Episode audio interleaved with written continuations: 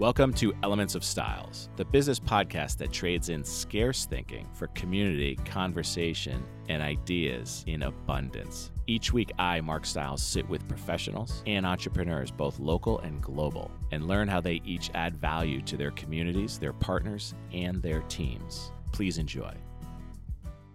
Hey, welcome back to Elements of Styles. Today, we're going to collaborate with the Dr. Joe Show, of which I'm a co host. This was an amazing episode, and I really wanted to share it with you in case you hadn't already heard it. Please enjoy. Uh, ladies and gentlemen, welcome to the Dr. Joe Show. there we go. Nice, man. There you have it. Yeah, there we have it. No sniffles or scratchy throat this time. You feeling better? Yeah. Oh, I'm so. It sounds it. You can hear the the timber the velvet. The velvet. Oh, yes. The velvet. As they say, we have faces for radio. Lots of things going on. We survived a storm. It was good. Boom. Um, it's been great to be back with electricity, mm. but I mm. must admit, I, I really enjoyed being off the grid for a little while. It it, it has a pleasant feeling, but um, it has an anxious feeling too. If you need to be doing things, that is true. And people were freaking out. Yeah. Business wise. It was and it was interesting because not a lot of people were affected very close to where we are. But mm-hmm. the people who were affected were affected really affected. Mm-hmm. And uh, you know, as you get to Braintree and people, are, what's the big deal? Can you just you know give me a call? I don't even have cell service right now. Right. Much right. less internet. Right. I couldn't get cell calls through. Yeah. Because all, you know the bandwidth was smashed. Absolutely, same thing. We had to go up the hill in order to get any reception at all from uh, you know near the general store up there in Marshfield. Did you like the caveman feeling of living in your house without power? I did because I was living with my cave woman. Yeah, which was really fun. Carol and I had a really nice time. We had I'm, I'm serious. We had candlelight dinners in front of the fireplace. Yeah. Um, it was interesting because luckily we, we also have a gas stove, so we could still, you know, like make certain foods right. and things. But um, the dogs, the dogs, it was really interesting for them because they're used to at least a little light at night, and they were getting a little bit freaked out by all the candles. Oh, really? Yeah, because we had candles everywhere. Carol set up candles everywhere. It was lovely, but but they were freaking out a little bit. Yeah. Yeah, it's interesting when, when you go back to the 1800s mm-hmm. overnight, mm-hmm. right? And uh, all of a sudden, those things that you take for granted are gone. Exactly, exactly. You know, I think that that's sort of been the theme of of COVID. Right. You know, the things that we took for granted. Hopefully, we appreciate them so much more now. So many things. I think the other part about it was when all the Wi-Fi and cell and electricity came back on. Boom three or four hundred emails from work that needed to be addressed. Right. You know, it's like what it's like. What's the point of even going away on vacation when you come back and you've got three or four hundred and you've got to get through them? But you know, but you love what you do. I do. I I am truly blessed. One of those definitions of success. I love going to work and I love going home. And through COVID, I've been able to do both at the same time, which, right? Which is not so bad. Right. Yeah. And then, you know, haven't even spoken. I was on vacation. I was on a real vacation. I mean, you guys may have noticed who were listening that we did some reruns for a couple of weeks. Uh, Carol and I, with some other friends, went to Ecuador and to the Galapagos Islands. Tell us about that. It was remarkable. First of all, the reason I wanted to go there was not only was there amazing, pristine, you know, conservation of, of land the way it was before humanity came around. But this was where Darwin, ah. you know, began his whole idea of natural selection. The idea that that species are doing the best they can, but they don't always win. They don't always survive. There's a theme to that that we may come back to because it oh, has had a huge influence. But it was absolutely remarkable to go from one island to the other. We were living on a boat couple of weeks. Well, it was about eight days, eight days on a boat, which in and of itself is a remarkable experience. I'm sure there are many, many people out there who have served in the Navy or in the service and know what it is to be on a boat. But for someone like me, not having lived on a boat, it was a remarkable experience because there's no stability. Mm. Things are rocking, sometimes subtly and sometimes not so subtly when the boat is moving fast.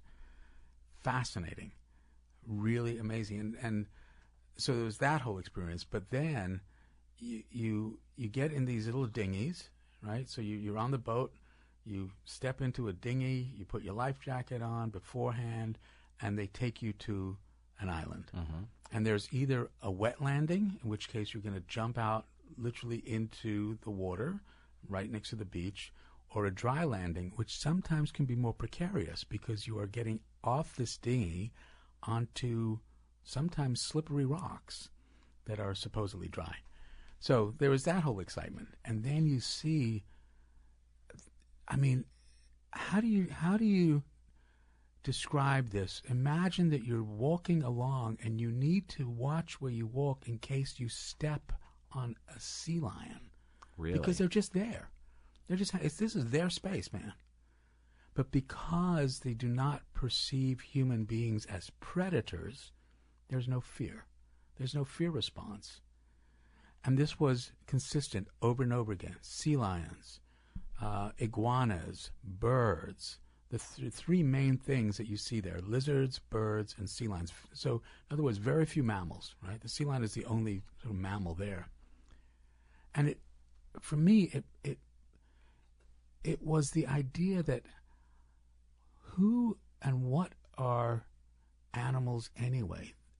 In this particular state, they don't fear humans. hmm It doesn't mean that they don't have, you know, competition among themselves or that they're not going to eat another species. But when it comes to who they see humans as, it's not a predator, Just another species. just another species. The origin of species. Very much so. Actually, you know, I started writing a musical about Darwin years ago. We started off The Origin of Species was Darwin's major thesis, a book beyond the shadow of a doubt. What was the um, animal he was studying? It was the beaks of the birds, wasn't it? Well, a lot of people think he was start studying finches, but he actually didn't do the finches until later. Okay. And he was studying a different kind of bird, a cormorant bird, a different kind of bird because there were sort of fewer of them. Um, but that's exactly what it was, Mark. It was the idea that you have these different variations, and we're looking specifically at beak size. and some beaks were long because they were going after a particular kind of food. Some beaks were short because they were going over a different food. And the big change, though, in Darwinian thought is Darwin was thinking that evolution would take a long time. It must have taken a long time for these birds to adapt to their environment. Back in the 70s, 1970s or so, there was this guy, Stephen Jay Gould, who was at Harvard. He was studying with, with E.O. Wilson, Stephen Jay Gould, a few others. This was where sociobiology began, and this is what was another part of the thing that fascinated me. Stephen Jay Gould talked about something called punctuated equilibrium. And he hypothesized that there wouldn't necessarily be these long pauses Mm-hmm. between evolution, but it would be punctuated, which explained the gaps in the fossil record. Because there was this big question why are there gaps? Why can't we find the fossils that show this gradual shift in the structure of the bones, in the way the animals looked? And Gould hypothesized maybe it's that one adaptation, one mutation, was so, so successful, it just wiped out everything else. Because the ones that were more successful had more babies, and those babies had the same adaptation. Now, So one generation, two generations. Right, exactly. And now we know that's probably true. This is incredibly significant for us as human mm-hmm. beings. Because as you guys know, one of the things I've been talking about for a while is that human beings are on an evolutionary cusp. I truly believe we are about to leap to another evolutionary stage if we want to. and it's if we want to. But you know, I, I go ahead. Do you want to read your own bio? No. Dr. Joseph Shrand is Chief Medical Officer of Riverside Community Care, headquartered in Dedham, Mass. He is a lecturer of psychiatry at Harvard Medical School and triple board certified in adult psychiatry, child and adolescent psychiatry, and a diplomat, diplomate, Yes, diplomate. diplomate of the American Board of Addiction Medicine. It's true. Dr. Shrand has developed a strength based model called the IM approach that suggests a fundamental paradigm shift, moving away from pathology to viewing a patient at a current maximum potential, etc. Etc. Etc. It is. Welcome to the show, Dr. Joe. I am so delighted to be here on the Dr. Joe Show. Thank you so much for having me on the show.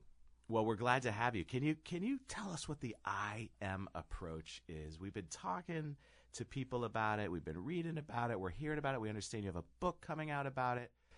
Tell us what the I am approach is. Well, thank you, Mark. And again, I just want to thank all of you for having me here tonight. It's, it's a real honor to be here. Um, so, the idea occurred to me back in 1982. The idea is what if we start looking at people instead of being broken, but as doing the best they can? I was taking physics, doing my pre med stuff. You guys awake? No, Still awake. I know because whenever I say physics, people immediately Force fall equals asleep. As you guys mass know that. times acceleration. That's right. That's Yeah. one of the things, right? But but in physics, the symbol capital I stands for potential current for electricity. There's an equation. But I thought, what if we flip it upside down, and we call it a current potential?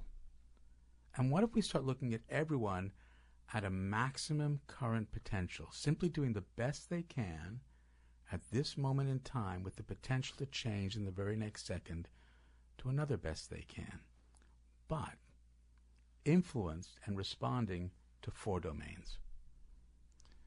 The home domain. I mean, no one's going to argue your home has had an influence on who you are. I mean, uh, listeners, just think about it for a moment. Think about the influence your home has had on you, even if it was years ago.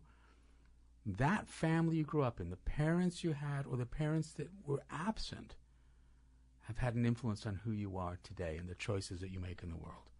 So the home domain, huge influence given its own separate location because there's the rest of the world, the social domain, right?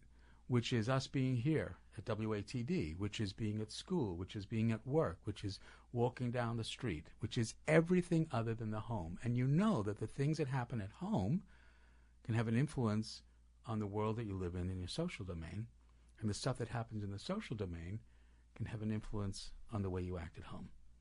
So these two domains are external. And remember, now just thinking this through there. Who are we? Why do we do what we do? Let's look at ourselves as doing the best we can, which changes that paradigm. Home and social. But then there are two internal domains the biological domain, your brain and body. Am I hungry? Am I tired? Am I digesting my lunch? Have I just exercised? Am I waking up and I'm going to sleep? I mean, think about it.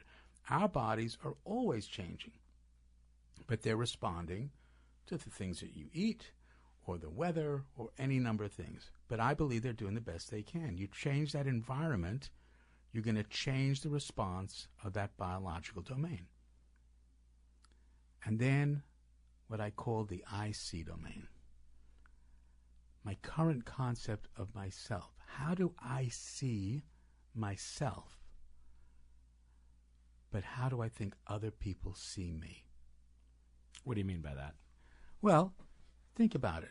We're all interested in what other people think or feel about us. I've had kids, uh, my adolescents in my substance abuse programs, who'll say to me, Dr. Shrand, I don't care what anybody thinks about me. And my response is, well, if you don't care what people think about you, why are you wearing clothes? Oh, come on, Dr. Chen. I, I can't walk down the street naked. I mean, people, uh, oh, yeah. What I didn't realize when I was creating the I am was that the IC domain, which is just capital I, lowercase c, IC, was actually something called theory of mind. I didn't know about theory of mind. As a matter of fact, I didn't learn about theory of mind for another decade. But theory of mind is not the same thing as theory of quantum mechanics or theory of relativity. It's the idea that I can't see your mind. Mm-hmm. So I have to guess. I have to theorize. What are you thinking or feeling? It's the root of empathy. You look at someone's face, if they're smiling, you assume they're thinking and feeling something that's making them happy, or sad, or angry. But what we really want to know is what are you thinking about me? We all want to know that. Folks, it's just who we are as human beings. It's nothing good or bad about it. But we need to know that we are valuable, that somebody else sees us as valuable. Think about every person you've ever met in your life. That's the common thread that binds us. We just want to feel valued by somebody else. I mean, do you guys agree, or am I way off base on this? What do you think? I think you're you're spot on. So let's let's back up for just a second. The four domains are exclusively what make a person do what they do. It influences our behaviors. Okay. Yes, absolutely. One of my colleagues said, "What about spirituality? What about religion?" Well, that's contained within these domains. Where? Well, both the home and the social domain. Okay. I mean, there are different influences. Social domain, they, you know, you can be Muslim or Christian or Jewish or agnostic, whatever it is. It's an influence. Right? It I see. How does how does my higher power see me? Exactly right. And what can I do to contribute to the world? The I am is not taking anything away. All it's doing is trying to integrate and explain who we are and why we do what we do. Does that sound familiar? The Dr. Joe Show, exploring who we are and why we do what we do. How are you meant to change something if you don't know why you're doing it? So this came to you in physics in undergraduate study. Yeah, it, it, physics began the, the process, but it was really uh, 1982. I'm, I'm doing my pre med. I'd already finished college. I had I'd done a lot of uh, theater. I had gotten really interested in this sociobiology thing. I'd gone to Harvard for a bit to study with Wilson and, and Stephen Jay Gould and these like people who were creating this amazing thing.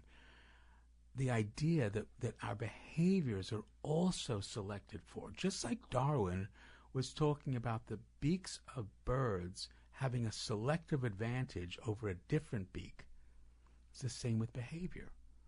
That's what sociobiology was. The idea that there is a genetic component to our biology and our behaviors. So that was influencing me. At the same time, theater was influencing me. I'd also taken this course in the Western discovery of Zen Buddhism, which was influencing me. And all those things had, had really had an impact. That was between 1976 and 1980. And then, starting in 1980, I'd graduated from college. I had a theater company for a little bit up here in Boston, went back to New York, where I had gone to college, and decided I wanted to go to medical school. And that's when the IM began. And at the time, it was called IMAX. Right? It was the IMAX equation. There was actually an equation that had these like physics and calculus symbols, and but we changed it over time. And then we changed it to the IM when I published, I think it was my third book, which formally introduced the I am to the world. That was in the fear reflex. So, the idea was we're all doing the best we can, but you don't have to like your I am. You don't have to condone it. It's not a free ride. Just because it's the best you can do doesn't mean you're not going to be held responsible for it. And it certainly doesn't mean you can't do better. That's right. It doesn't mean that this is where you are, but instead of saying, I'm not doing as well as I can right now, what if you're saying, this is the best I can do right now as I respond to these four domains? But that doesn't mean in the very next second, I'm not going to be at another I am. And back when I did it, I, had, I hadn't added this last part to it, which was about success and winning because the I am doesn't even say that you're going to be successful. You know, and for some people, success, like as I said before, is when you love going to work and love going home. For some people, success is having food in the refrigerator. For some people, success is having a home to have a refrigerator. For some people, success is just being able to wake up and get through the day. But instead of judging ourselves and other people as less than and broken, not doing as well as they can, should be doing better, let's look again at why we do what we do based on the influence of the four domains. And you think about the words look again. Again, look. Again, to repeat something, look like a spectator. The I am is saying, let's respect why people do what they do without judging them. When's the last time you got angry at someone treating you with respect? It's impossible. It's impossible. It really is impossible because anger is an emotion designed to change things. We get angry when we want somebody to do something different. Start doing something, stop doing something, but being respected feels great. That's the IC domain at play. When I feel respected by you through my IC domain, through theory of mind, it has an effect on my biological domain. Respect leads to value, which is what everyone wants. And value leads to trust. And trust is the antidote to anger, fear, sadness, because when you trust someone, you can be who you are without worry you're going to be judged. So, Dr. Joe, I understand you have a new book coming out. Yes, I do. And Thank what, you for what is that book titled? Unleashing the Power of Respect. Ooh, I like that title. Tell The- us about the that I book. am approach. I like it. Yeah. Tell us about it. So, the book, uh, my wife Carol will say that this is the book that she wanted me to publish right away. I actually wrote most of this book many, many years ago. It's a collection of stories. Stories about my patient teachers, the people who have taught me. And you know, obviously names have been changed to protect everything, but but each story is a real experience of mine working in psychiatry. Um, and each story is then followed by an I am perspective. So changing the view. So, for instance, one of the first stories, Lady with a Gun, Mhm. is about a woman who suffered terrible, terrible abuse, but she didn't tell anyone about it. She didn't tell anyone. And she eventually was able to share a lot of the experience because of the respect and the value that she began to feel, allowed her to trust. But I will share the first thing she said to me because it wasn't she wasn't my patient. Her young daughter was going to be my patient. And the story starts with the way I met them. These three women come in. A grandmother, a mother, and this little girl of about eight or nine years old. And the whole story is usually given by the mother. You know, a parent tells me the story, what's going on with their kid. But not in this case. In this case, the whole story was given to me by the grandmother. And the mother didn't say a word. And grandmother's telling me that this little girl is a handful. She doesn't listen. She very often is out of control. Lots of stuff going on. And this mother doesn't say a word. Finally, I'm able to separate the mother from the grandmother and the little girl. I have the little girl go draw some pictures with the grandmother out in the waiting room. And I say to the mom, So what's going on with your kid? And this mother, the first word she says to me, I don't think I love her. Mm. And then the rest of the story goes on about that and talks about, and she explores more. So, how do you see a person saying, I don't think I love my child? It's pretty heavy. Yeah. Right? And what what the story Lady with the Gun does is show you who this person is and her story and what has happened.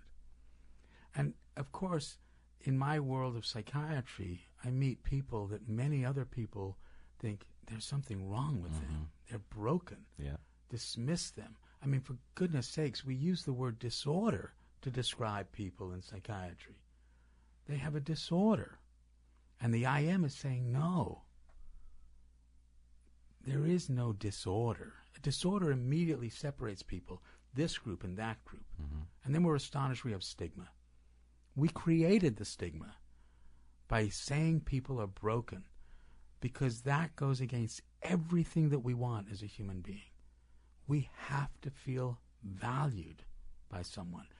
And I assure you that every single person who has come to me in my role as a psychiatrist on some level has felt less valuable. That's why they're there. They feel less valuable. And what I teach my students, the people who work with me, my other colleagues, is that's all we're trying to do is remind someone of their value. In the I am, they have come into this social domain, bringing with them the history of their home and the social domain, the effect it's had on their biological domain, and the way they see themselves. And I get the honor and privilege of learning who they are. That's why I call them my patient teachers. Mm-hmm.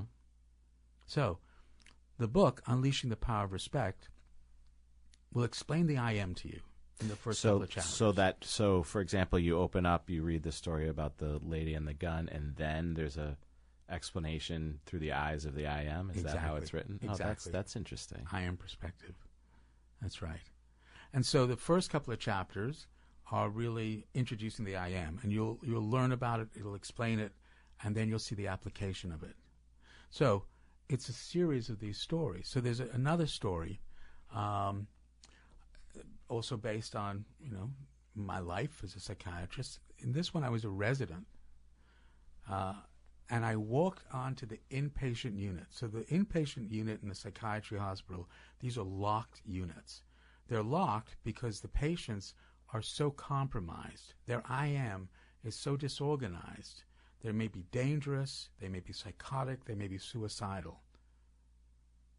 I walk on this unit, and there's this large man, psychotic man, with a chair held up over his head, and he is about to slam it down on a nurse. And there's a crowd of people around him ready to restrain him. And I see this happening, and I walk right over calmly, and I say to him, Hey, Dan, you want a cup of coffee? And everybody's startled. I said, Decaf, okay? right, exactly. And he calmed down, put the chair down, and we went and spoke. And then the story goes on about what is it like for this man who truly had psychosis, was out of touch with reality for years. What was it like for him? How did he regain his life? What had happened? And the story is called Decaf OK. And the the I am perspective is about diagnosis. You know, what happens when we put a label on someone? Mm. And we do this all the time, not just in psychiatry. We do this in our world. And that's part of what the, Unleashing the Power of Respect is about. It's not just for people who are involved in the psychiatric field or the mental health field or the health field. It is for everyone. Because the I am is not just about an individual, it's about your community. It's about the world we live in. It's about our nation. The United States has an IM. This is the best we can do right now. We have our home domain, right? The United States. We have a social domain, which is our global interaction with the rest of the international community. We have our IC domain, the way the United States sees itself now, the way other nations see us, which is different now than it was when we had George Washington as president. And the United States has a biological domain. Which are all of our resources and all of our people, and each of them has an I am. So, in other chapters of the book, other stories, I look at things like crime. How can I am how can be an I am of crime or aggression? Right. How can you be doing the best you're you possibly could be doing if you're committing a crime? Right, exactly. But you are. That's right. But if you don't like it, you can change it. But what's important is that we don't judge that person. We have to understand why they are doing this. So, one of the stories uh, is called One Less Hat. And it's about a little boy who'd witnessed domestic violence. And he's aggressive and out of control and angry. And his mother comes in with bruises because he's been hitting her. And the story is about what happens. This is in play therapy with him. By this time, I was, I was uh, attending. I was actually the, the medical director of the outpatient program at McLean Hospital, and using his play, how we began to understand and unravel what was going on, and how he began to understand what was going on, and teaching me. And by the end of the story, the kid doesn't need to be in therapy with me anymore, and the mother has no more bruises. But then the I am is the I am an aggression. Because human beings have a proclivity for this. We can be aggressive. It is part of who we are. And at times we need to be. Mm-hmm. Aggression is the enactment of anger. Right? There's nothing wrong with anger. It's what you do with it. So, unleashing the power of respect takes these stories and then gives you an I am perspective on things that we have considered all our lives, but change that paradigm by understanding who we are and why we do what we do based on the influence of the four domains. So, it's coming out in February. Unleashing the Power of Respect, the I Am approach. Coming out in February 2022. 2022 at bookstores near you. You should be able to get it anywhere. Anywhere. Anywhere. Even, yes, even Amazon. I said that only because you, you made a comment about something like that last week. Last week, yeah, I noticed Mm-hmm. that a lot of the artistic writers uh, choose not to lead with Amazon as the place to uh, purchase their books. Yeah. There's a lot of new websites of, uh, you know, thrift right. shop.com type of bookstore, local localbookstore.com, and keeping the small businesses in, in business. And I, I, I think a lot of the authors lead with that. Yeah.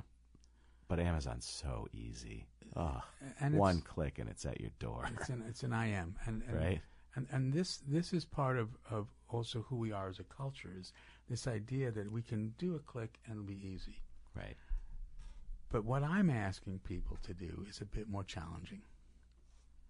Because one of the things that Galapagos taught me was part of our nature is to be peaceful. Even if we have competition, right? Natural selection was basically saying that the strong will survive, Right. the survival of the fittest. But what that really means, it's a window into who we are and who we have been. Remember, spoke a little earlier that everybody wants the same thing, which is just to feel valued by somebody else. There's a huge evolutionary pressure for this because millions of years ago, we weren't the biggest animal, we weren't the fastest animal, we weren't the strongest animal. We were actually these isolated mammals scurrying around hoping not to be lunch. We were prey. And then we formed these small social groups. And our survival potential increased so dramatically that human beings are now everywhere. But to access the protection of that group so you can survive, you have to contribute something, which means you have to have value. And so when we feel devalued, it activates this ancient, ancient survival mechanism in our brain. And how often does this happen? We have spent millennia increasing our own value by decreasing somebody else's. And then we're astonished that that other person becomes angry. hmm Anger, an emotion designed to change things. And then we can get fearful because now they're angry. And now you have two brains, each trying to increase their own value by taking something from somebody else. This is what we have done for millennium. This is what leads to wars. This is what leads to racial inequality. This is what leads to all the sec- socioeconomic problems that we have. And yet we know that every time you remind someone of their value, you increase your own value. Wait a second. What's going on here? When I say, hey, thank you, or I appreciate that, or you're awesome, you feel good, and I feel good. And oftentimes people walking by that overhear it feel good. Yes. Yes. So, in other words, our brains are also designed as a social animal to enhance other people's values. We do this automatically. But what we can now do thoughtfully is to expand that outside our group. Because if I'm only valuing people in my group, and another group is only valuing people in their group, and their group is going to try to devalue my group by taking something from me, that leads to war, Boy, does that sound familiar. doesn't it? Hmm. Right. And the I am is saying, that's still an I am. I'm not going to judge that. But now I can understand it. Here's what's happening in the four domains. But the I am has two truths. Because the four domains interconnect, a small change can have a big effect. You don't need to change everything. This small change of being able to remind someone else of their value to increase your own value is going to have a huge change. And it leads directly to the second truth of the I am. You control no one, you influence everyone. You get to choose the kind of influence you want to be. You control no one, you influence everyone. What happens when I remind you of your value through your IC domain? Your biological domain reacts. You feel good. I feel good. We've changed the home and the social domain. Why not? This is what I mean by the evolutionary cusp we're on. We now have a brain that can make that choice. We're going to have a brain that first reacts a certain way. We will be reflexive, but we can be reflective.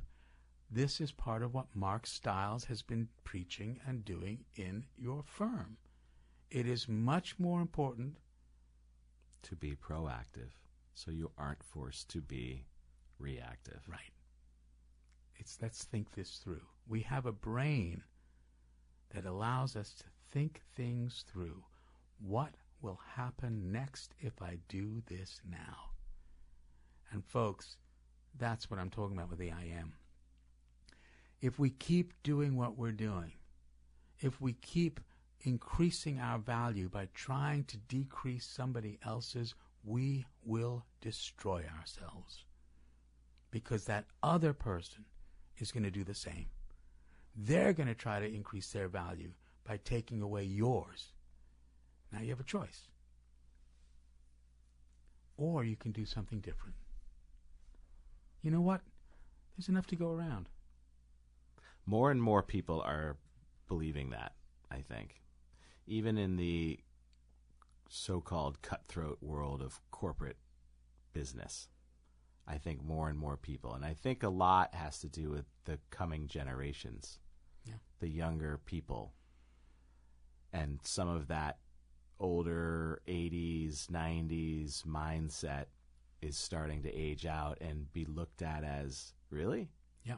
Right. Really? You're going to say that? Yep. You're going to treat that person that way? Yep. But but you you and I were talking the other day, and you had an example during the power outage, right? Remember you told me the story that that you called a competing company, Yes. Right? You want to just Well, I don't. I so I don't refer to them as competing, but others Excellent. might. Others others might. so important. I stand I corrected. I sit corrected. call it a uh, co-opetition, right? Because we need one another, Mhm.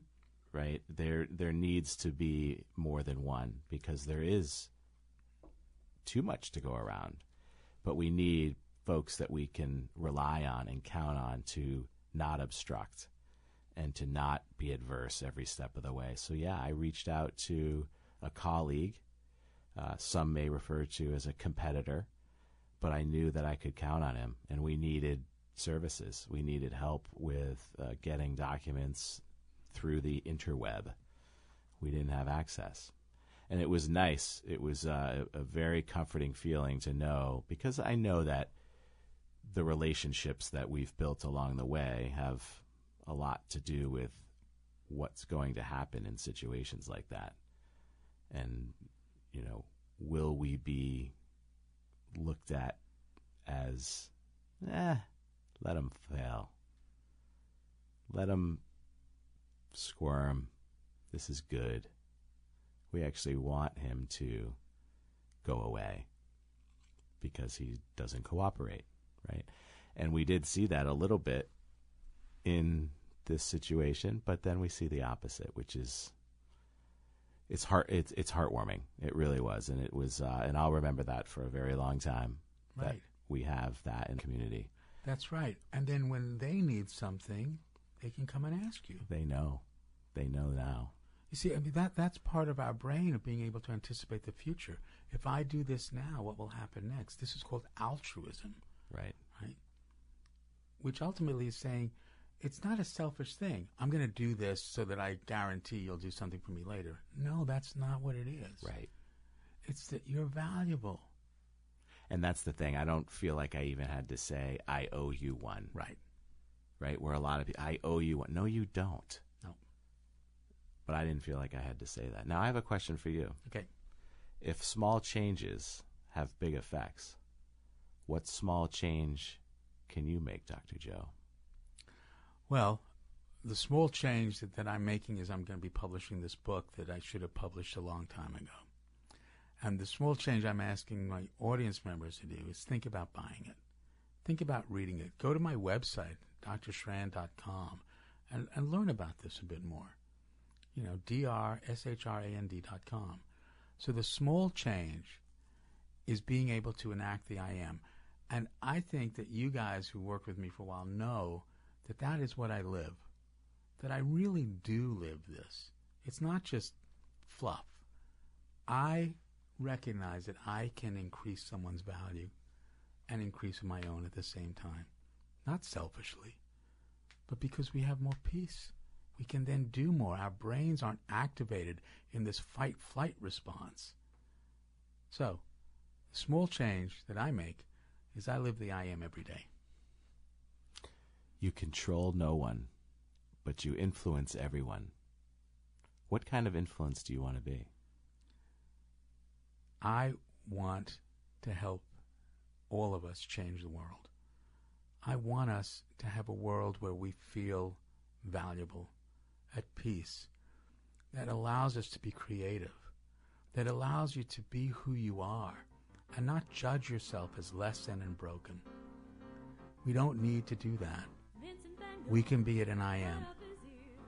Unleash the power of respect. You will be astonished at what you can do with it. In See- bookstores in February. That's right. And if everybody reads it, we will be in a much better place. Trust me, folks. Thank you. All right. We'll see you guys next week. Bye. Thanks for coming, Dr. Joe. It's been a pleasure. Hey, thanks for joining us today. If you enjoyed the show, be sure to subscribe on your platform of choice for a new episode each week and share this with everyone and anyone. If you have any questions or comments or have an idea for another guest, feel free to shoot me an email at mstiles at stiles-law.com. That's M-S-T-I-L-E-S at stiles-law.com. And if you are a real estate professional, be sure to check us out on our private exclusive Facebook page, The Real Estate School at 892, for content and Massachusetts continuing education opportunities. Be well, folks. Today's episode is sponsored by Securititle. Secure Title helps Massachusetts real estate attorneys, real estate agents, loan professionals, buyers, and sellers with all of their title, settlement, and escrow needs. Secure Title, S E C U R I T I T L E dot com, where security and title come together. This podcast is being provided for informational purposes only. The podcast is not a comprehensive overview of the subject and is not intended to provide legal or financial advice or an endorsement of any product or business. The views expressed by podcast guests are their own, and their appearance on the podcast does not imply any endorsement of them or any entity they represent. Please seek legal, financial, or tax advice before taking any action on the matters or products discussed herein.